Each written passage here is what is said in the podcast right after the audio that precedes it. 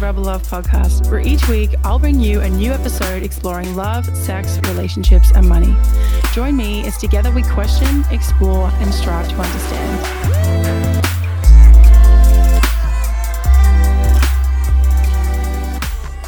Well, hey everyone, welcome back to another episode of the Rebel Love podcast. Today, my guest is Susan Guthrie, nationally recognized in the US as one of the top family and mediation lawyers in the country.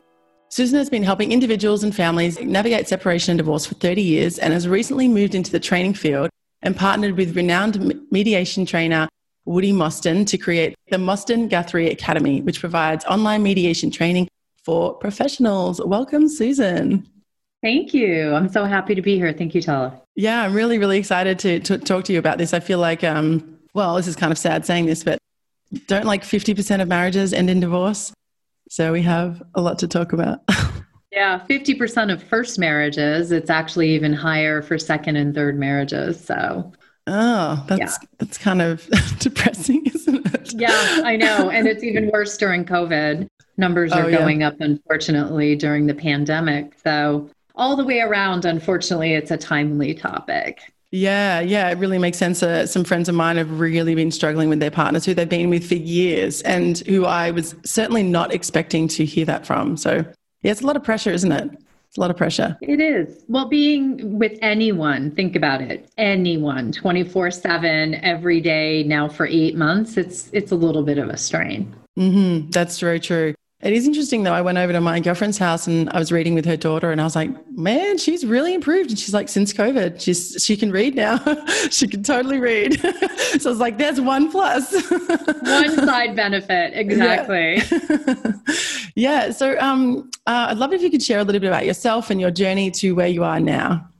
Yeah, so you know, I've been in the divorce space for 30 years, but my my role as a divorce professional has changed drastically, I would say, from when I started when I first got out of law school 30 years ago. When I when I first started in the practice, I was what I would call a pretty traditional divorce litigator. Uh, you know, I advocated for my clients. I went to court. I filed motions. I handled trials. I negotiated agreements. Um, and I did that all and I did it pretty well. Um, so I enjoyed it. You know, I'm a competitive personality. So there was something about going into a courtroom and, you know, fighting things out and using your wits and trying to win, so to speak, mm-hmm. that I enjoyed. But then it slowly took me longer than it should have, um, slowly dawned on me that it wasn't really effectuating a very good outcome for my clients that all that conflict and adversity of the divorce process was only making them then go out into the into life after divorce in a worse place than where they were when they walked into my office. So um, about 10 years ago, I, I transformed into a divorce mediator. And five years ago, I became an online divorce mediator. And that, you know, during COVID now, I've switched over to training mediators how to do their mediations online and handle cases so that we can help people even during COVID and, and beyond. So it's really, I've changed quite a bit as I've gone along in my career.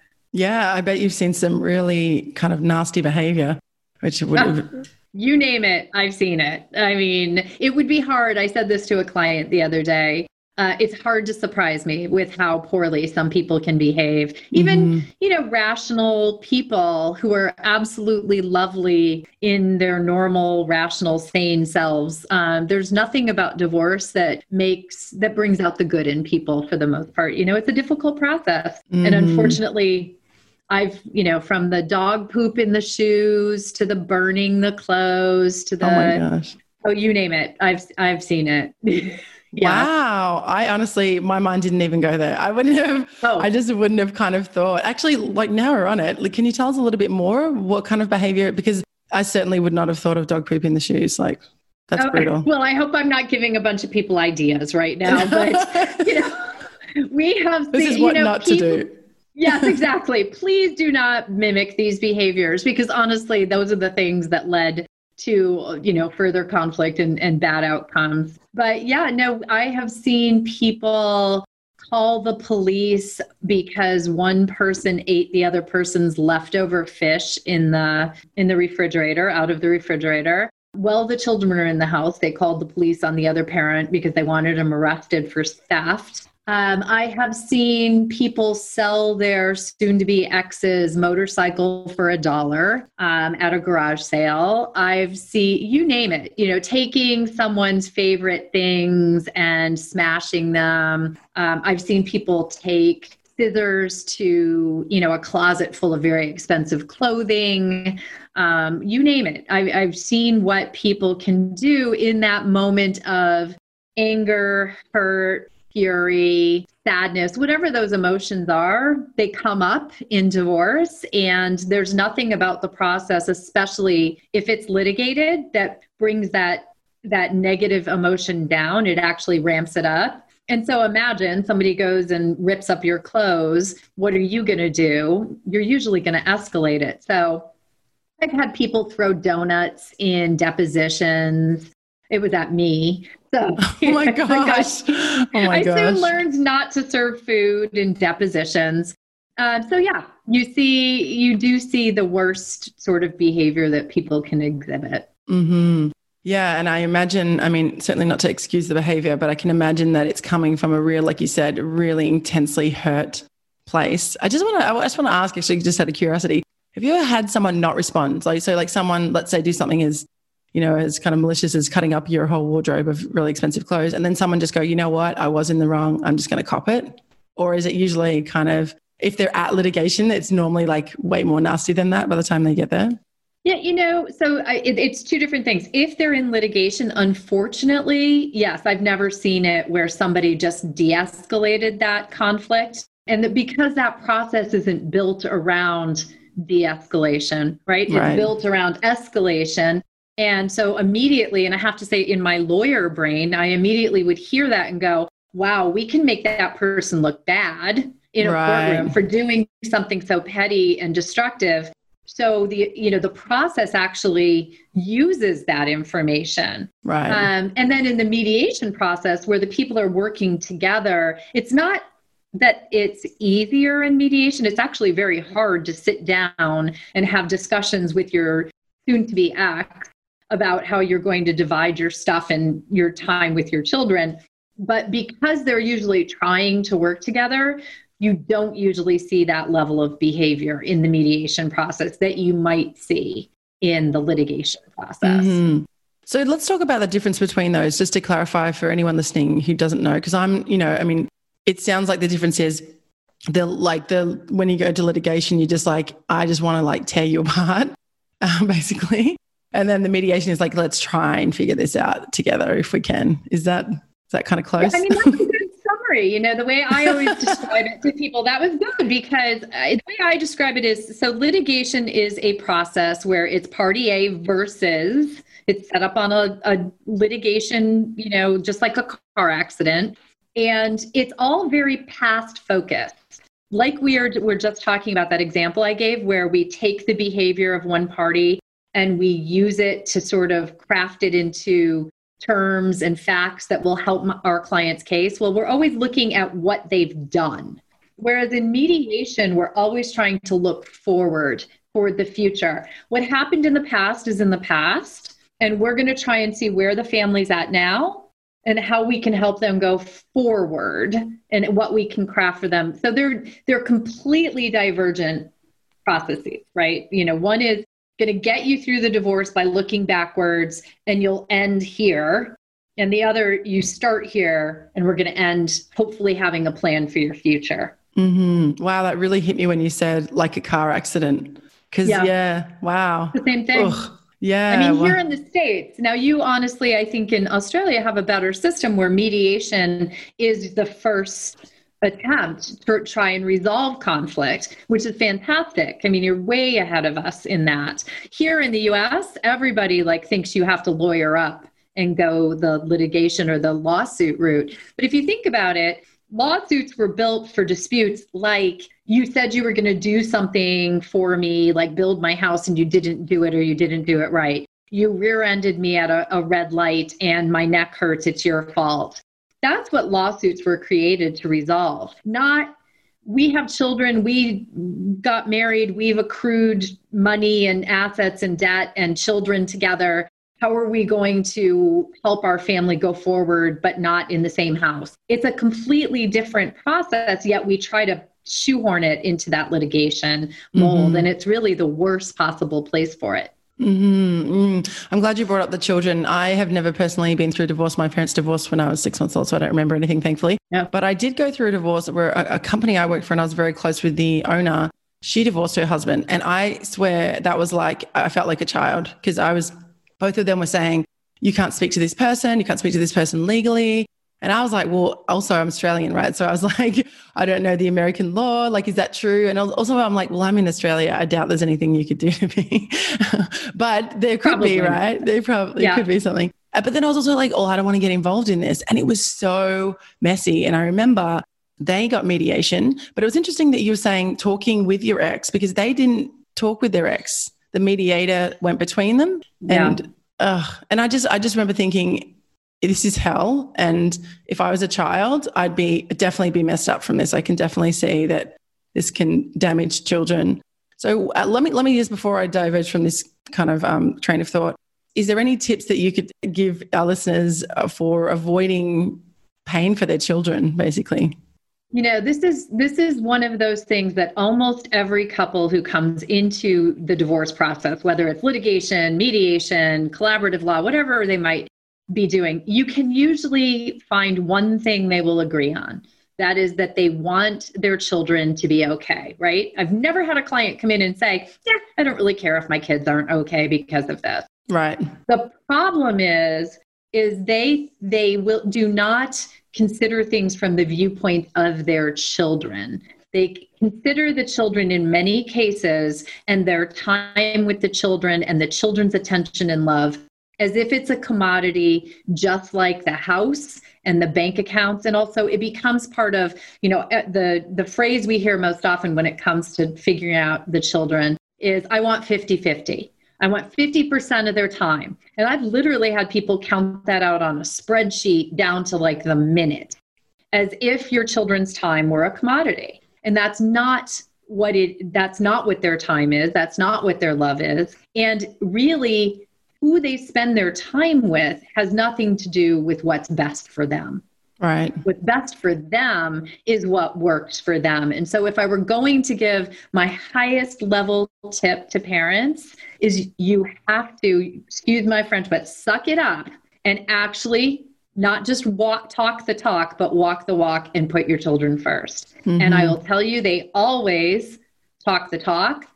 They rarely walk the walk and it is really the most important part it, you have to look at things from the perspective of your children yeah, so important. I mean, yeah, it's really hard, isn't it, to lift the kind of cotton wool off your eyes of the pain of the divorce and go, hang on, what's really going on here for my child? Because it's really interesting as well. Another friend of mine, she's going through a separation and she said it's so interesting. Like, oh, we've hidden a lot of it from our children, but I'm still seeing behavior changes in my child. They know. They oh, know, oh, yeah. right? They haven't hid it from their children. Yeah. So it's they only think they have. Yeah, yeah, it's really interesting to hear this, and um, and really, you know, quite painful. These children are a lot of the times very young, right? Oh yeah, but there are a lot of things you can do for your children. One of the things, honestly, that I would say to your friend is you're actually not doing your children a favor by hiding things from them because they do sense what's happening in a household. And so you are actually far better off to talk to them in an appropriate way in an if there she's got littles or he's got little that uh, um, then it's important that you speak to them in a way that a, a young child can understand but keeping children in the dark is actually incredibly anxiety causing for children. Mm. And so it's act it's much much better to actually talk to them and it just happens to to be that I have so this is a book that a friend of mine wrote. It's called Parenting Apart.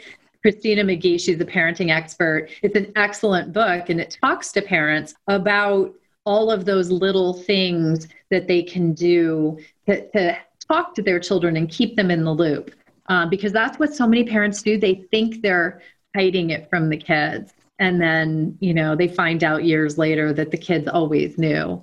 But, and, and to what you were talking about earlier, I think it was actually a really good point you made when you were stuck in the divorce between your two bosses that's where kids feel they are, right? Like one yeah. parent saying, you can't talk to that parent. Or the how about the parent? We just talked about this because we're doing a holiday episode. And it was, you know, well, where do you want to spend Christmas? Do you want to spend Christmas at mom's or do you want to spend Christmas at dad's? Or where do you want to open presents?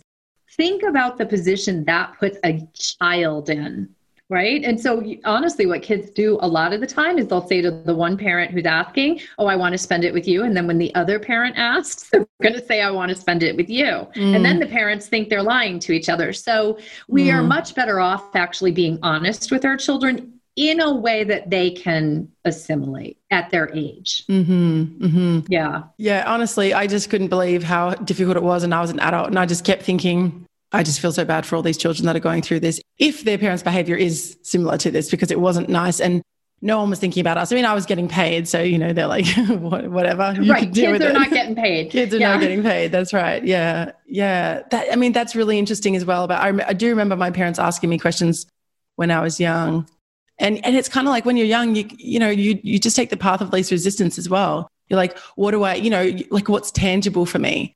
what kind of cool things can I do? What kind of time we're going to spend together? You know, you're going to, I mean, I remember wanting to spend the time with the parent who was the most present, not the one who was working all the time. So I was like, well, right. You know, that's actually a really good point. And when people are talking about parenting time with their children as opposed to calling it 50 50. But if you're actually going to have them with a nanny or a, a, caregiver, because you're at work, maybe not right now in COVID, but beyond COVID, when some people go back to work in offices, might it not be better for your kids to be with their other parents? You know, there's ways to, to balance that. And, and there's a huge school of thought that, you know, doing what's best for your children means looking at it from the perspective of how it affects their lives. You know, something as simple as giving children a gift during, you know, we're coming into the holidays I've seen cases where a parent will give a child a gift, but say, you can't take that over to your other parent's house. It has to stay here.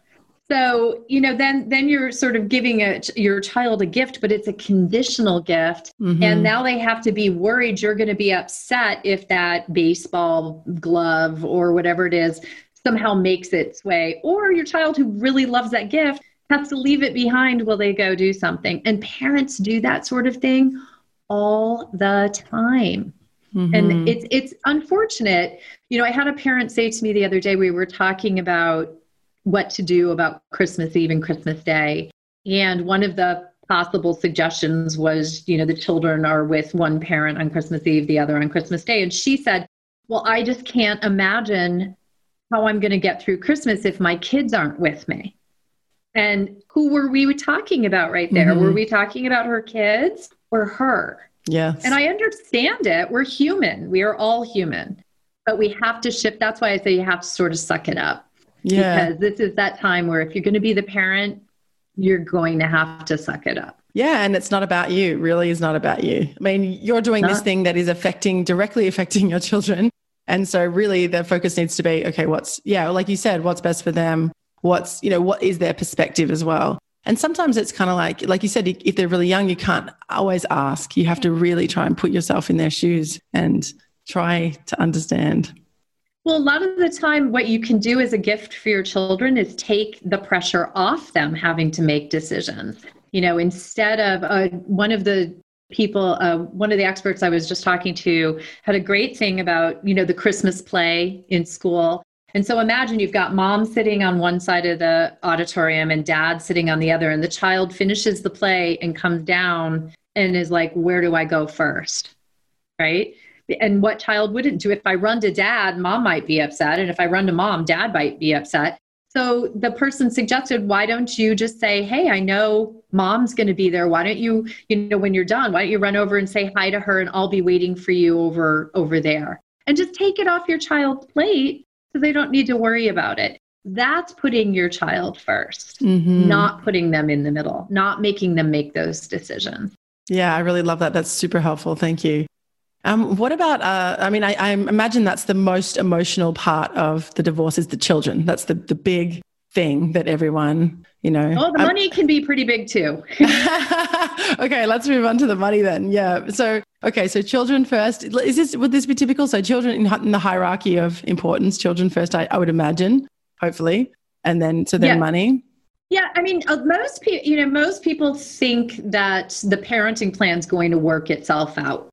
So they will often push that down the road and get to the finances first because when it comes to divorce and finances, that is probably the area where there's the most fear for right. people. And and for good cause Makes because sense, you're yeah. taking, you know, one household's income or money and you're going to split it into two now. Frankly, unless you have a lot of money, there's going to be less money to go around. So there's always a great deal of anxiety and fear around that issue.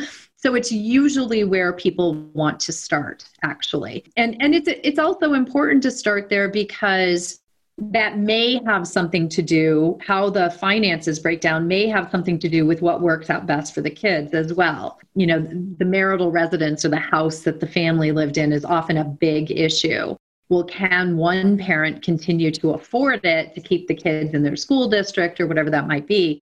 So they are combined. It's all one big puzzle but the d- dividing up the money and the debt because it's not just the good stuff. I always tell people it's also the bad stuff the money that's owed the hundred thousand dollars in credit card bills or whatever that might be. Wow. Um, yeah you have to divide it all. And that's where people can get incredibly picky about how money was spent or who earned what um, and often the law doesn't coincide with what people think that, think is fair. Yeah, yeah. Oh man, it just sounds so messy already. How long? Oh, it is. This, it's messy. How long does this process normally take? Like, um, I have absolutely no kind of idea how long this would take. Well, I will say it depends on which of the methods you choose to move through the process. Litigation is by far the longest that back and forth, you know, and uh, acrimony just drags everything out. But you can have a mediated case. Usually they move more quickly. But if there's a high level of emotion, that, you know, it's the emotion that slows things down.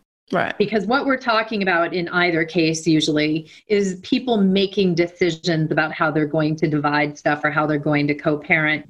And people who are emotionally upset do not make rational decisions and are not able to be rational.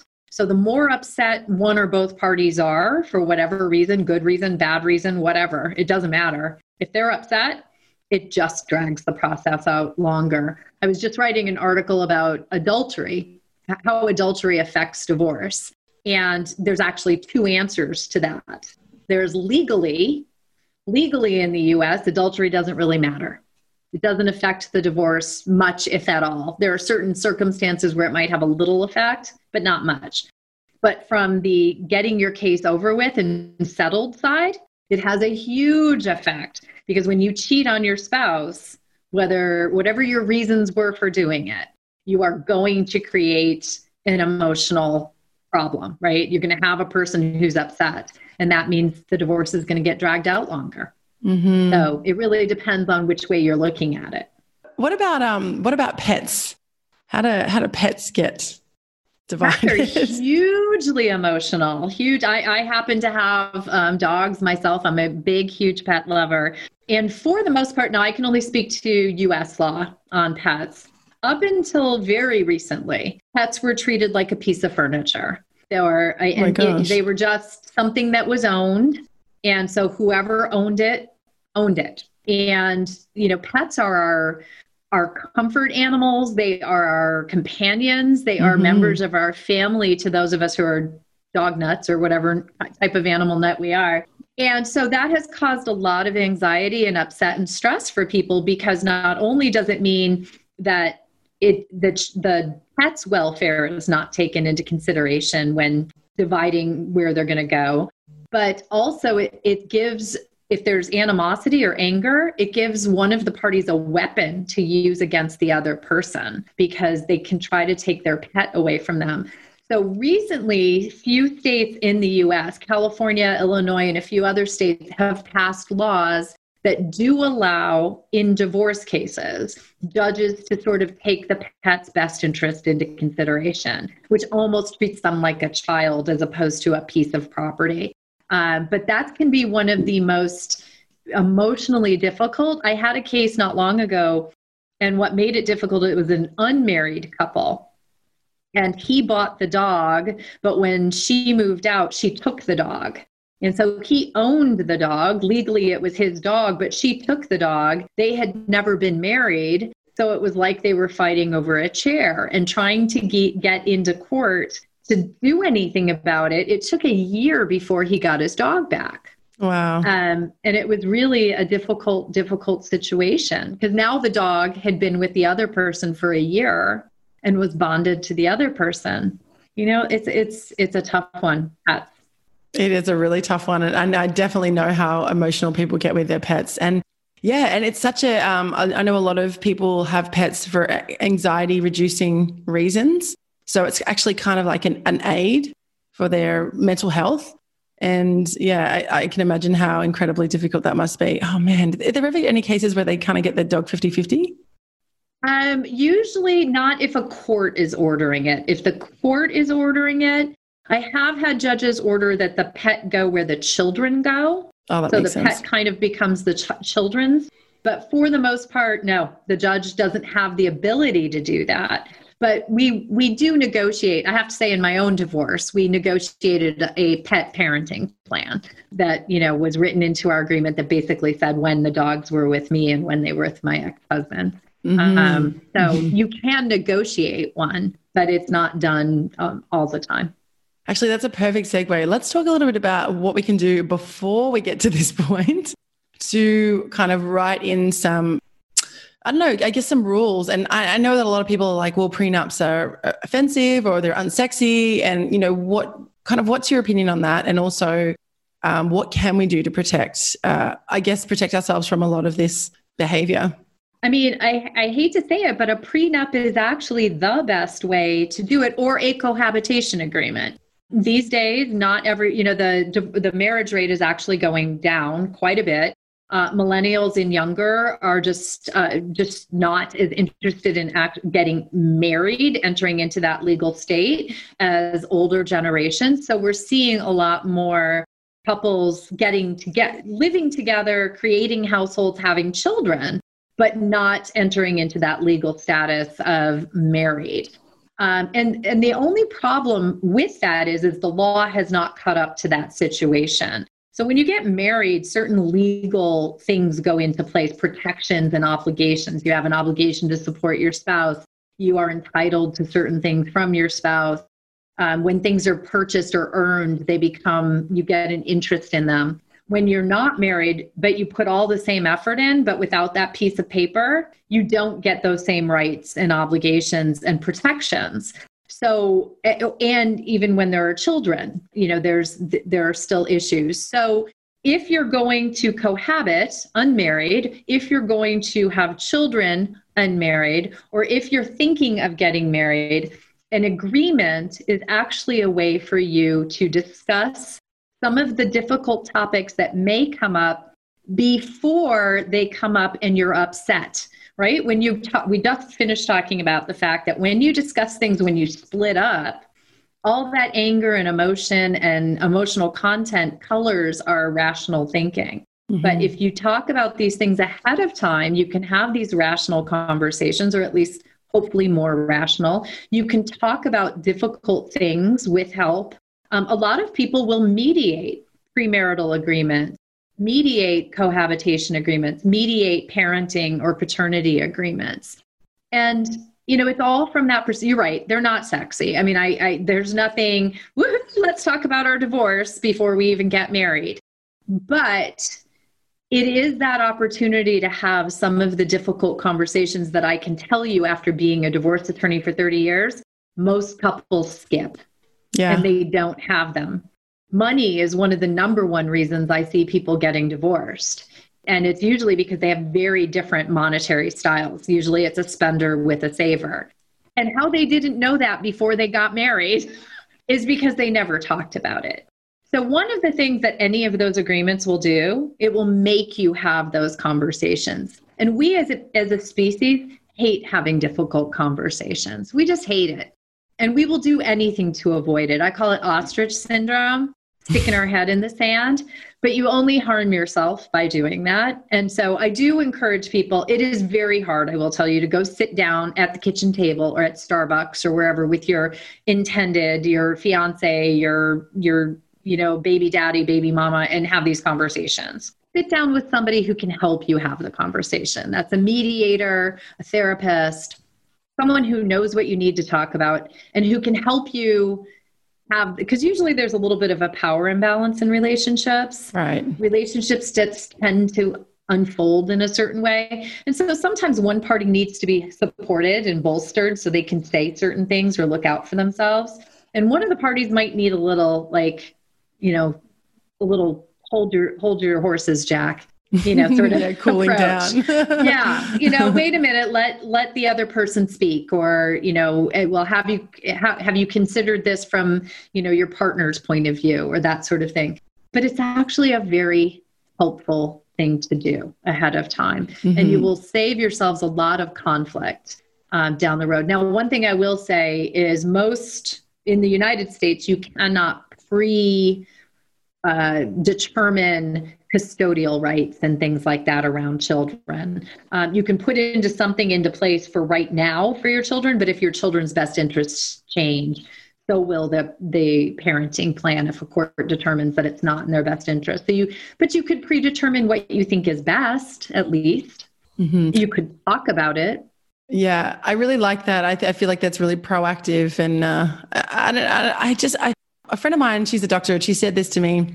She said, now as a doctor in Australia, you're basically all everything's kind of taken away from you when you walk in and um, and you're just the decision maker. So the nurses give you all the information and then they do all of the the, the fringe stuff and then you just come in and you make the, the life or death decision. And i kind of feel like that in relationships it's like you know when you give somebody uh, the information that they need to move forward they have the opportunity to make different decisions but I feel like if those conversations aren't had, then you miss out on a lot of the opportunity as well. Like you said about the spender and the saver being together and not knowing because you'd never had that conversation.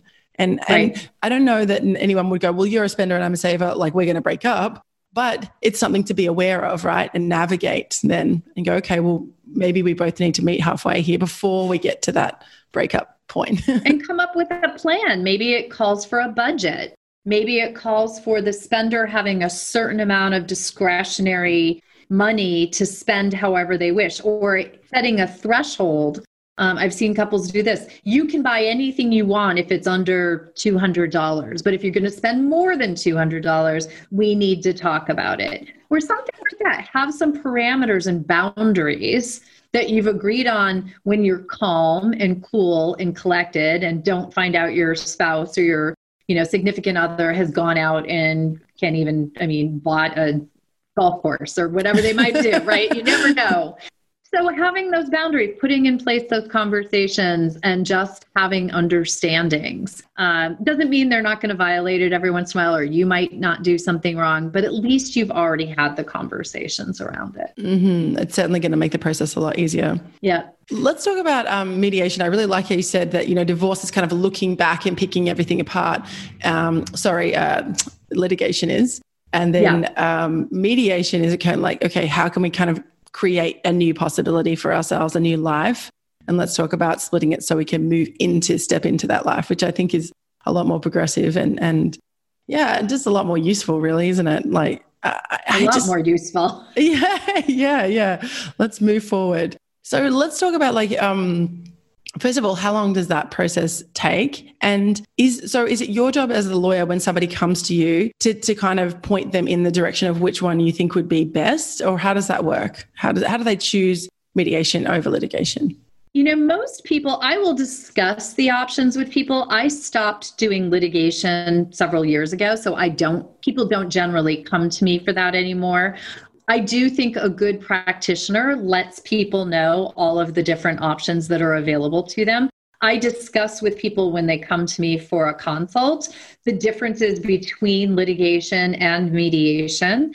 um, so that they know because there are some aspects of litigation that might work well for them and maybe that's what makes it a better process for them i will also explain to them where i think mediation is better most people seem to find a lot of their information online ahead of time or from family and friends who have gone through the process. So a lot of the time in those first meetings i'm correcting some of the incorrect information that they've gotten. But I do think that it's it's important for you know mediation is 100% voluntary. You cannot make i mean some courts will compel you to go to mediation but in general mediation is a process that people choose to go to. They both have to decide they want to be there in that process. They very well may have different reasons for being there but they both have to d- choose it. If not unfortunately litigation is the default. But what I always do tell people, at least under our system here, is you lose nothing by trying mediation. If it doesn't work, litigation is always going to be there waiting to catch you and take you through the process. But trying to, you know, there's a big difference between going into a courtroom and letting someone in a black robe decide what's going to happen with your money, with your children, and you and your, even if you don't like them very much right now. You and your ex making decisions about that future together. I mean, just think about that. Some stranger or or you two pulling up your big boy and big girl pants and making your own decisions. This right. makes more sense. Mm-hmm, mm-hmm. And so when, let's say, uh, because I, I'm just, I'm something that someone said to me years ago really stuck with me, and I think it's really kind of it kind of what's what's the word uh, really relevant to this situation is she, she said high emotion low intellect high intellect low emotion. Yeah. And so and the reason why i mentioned that was because like so you're coming out of a divorce and then you go into litigation straight away and you're all hot right? You don't have time to like cool down. Does it usually happen that fast like from the date of the breakup? So it de- it depends. Usually, what we see is one of the couple who've been thinking about should I stay or should I? I call it the should I stay or should I go, you know, song. But they've been thinking about it for a while, right? They've been going back and forth. It's like the pre-divorce limbo. And they finally make up their mind, yes, I want a divorce, and spring it on the other person. Right. And most often that person is now where the first person was a month or a year or however long ago.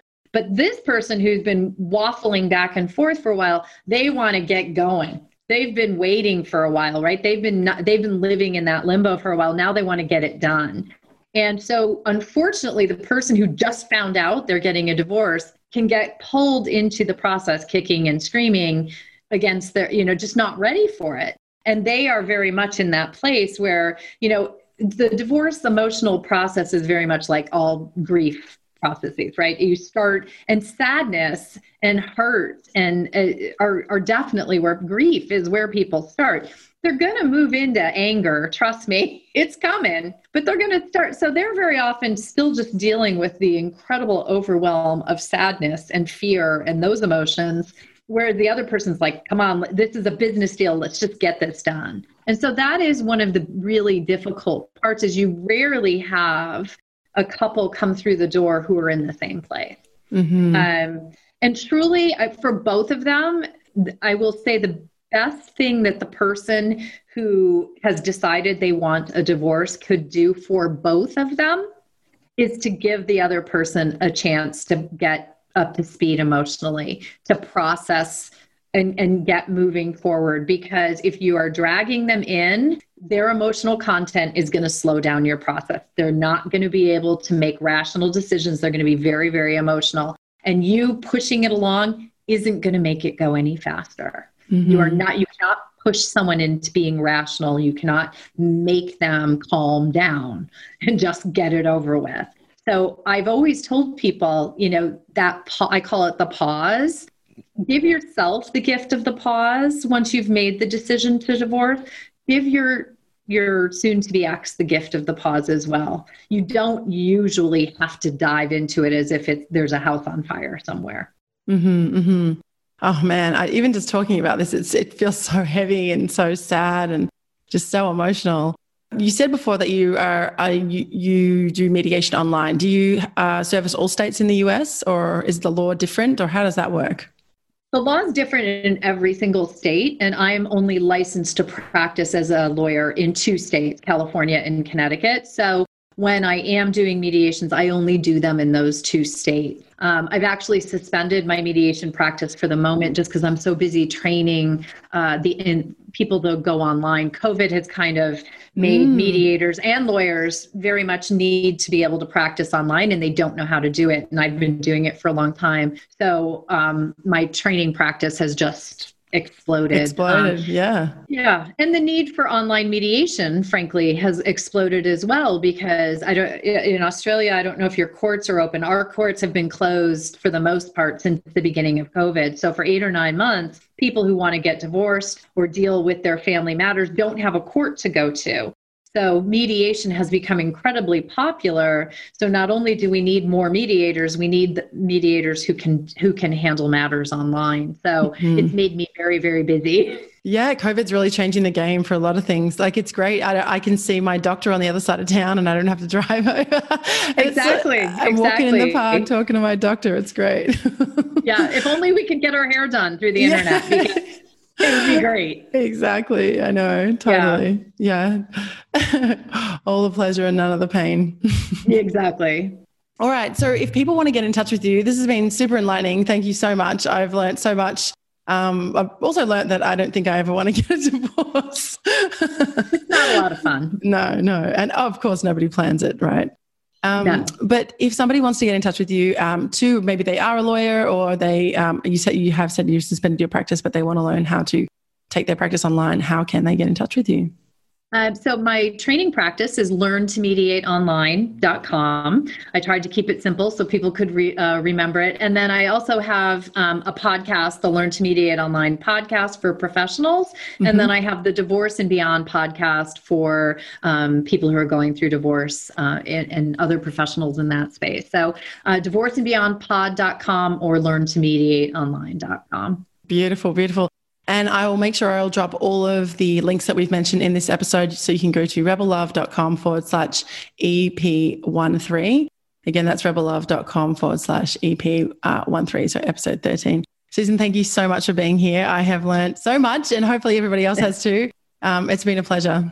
Oh, it's been a pleasure being with you. Thank you so much for having me. Thank you for listening to the Rebel Love Podcast, the podcast about love, sex, relationships, and money. If you like this episode, please support us by subscribing and leaving a review on your favorite podcast platform. And find all the details of this episode and more at rebellove.com forward slash podcast.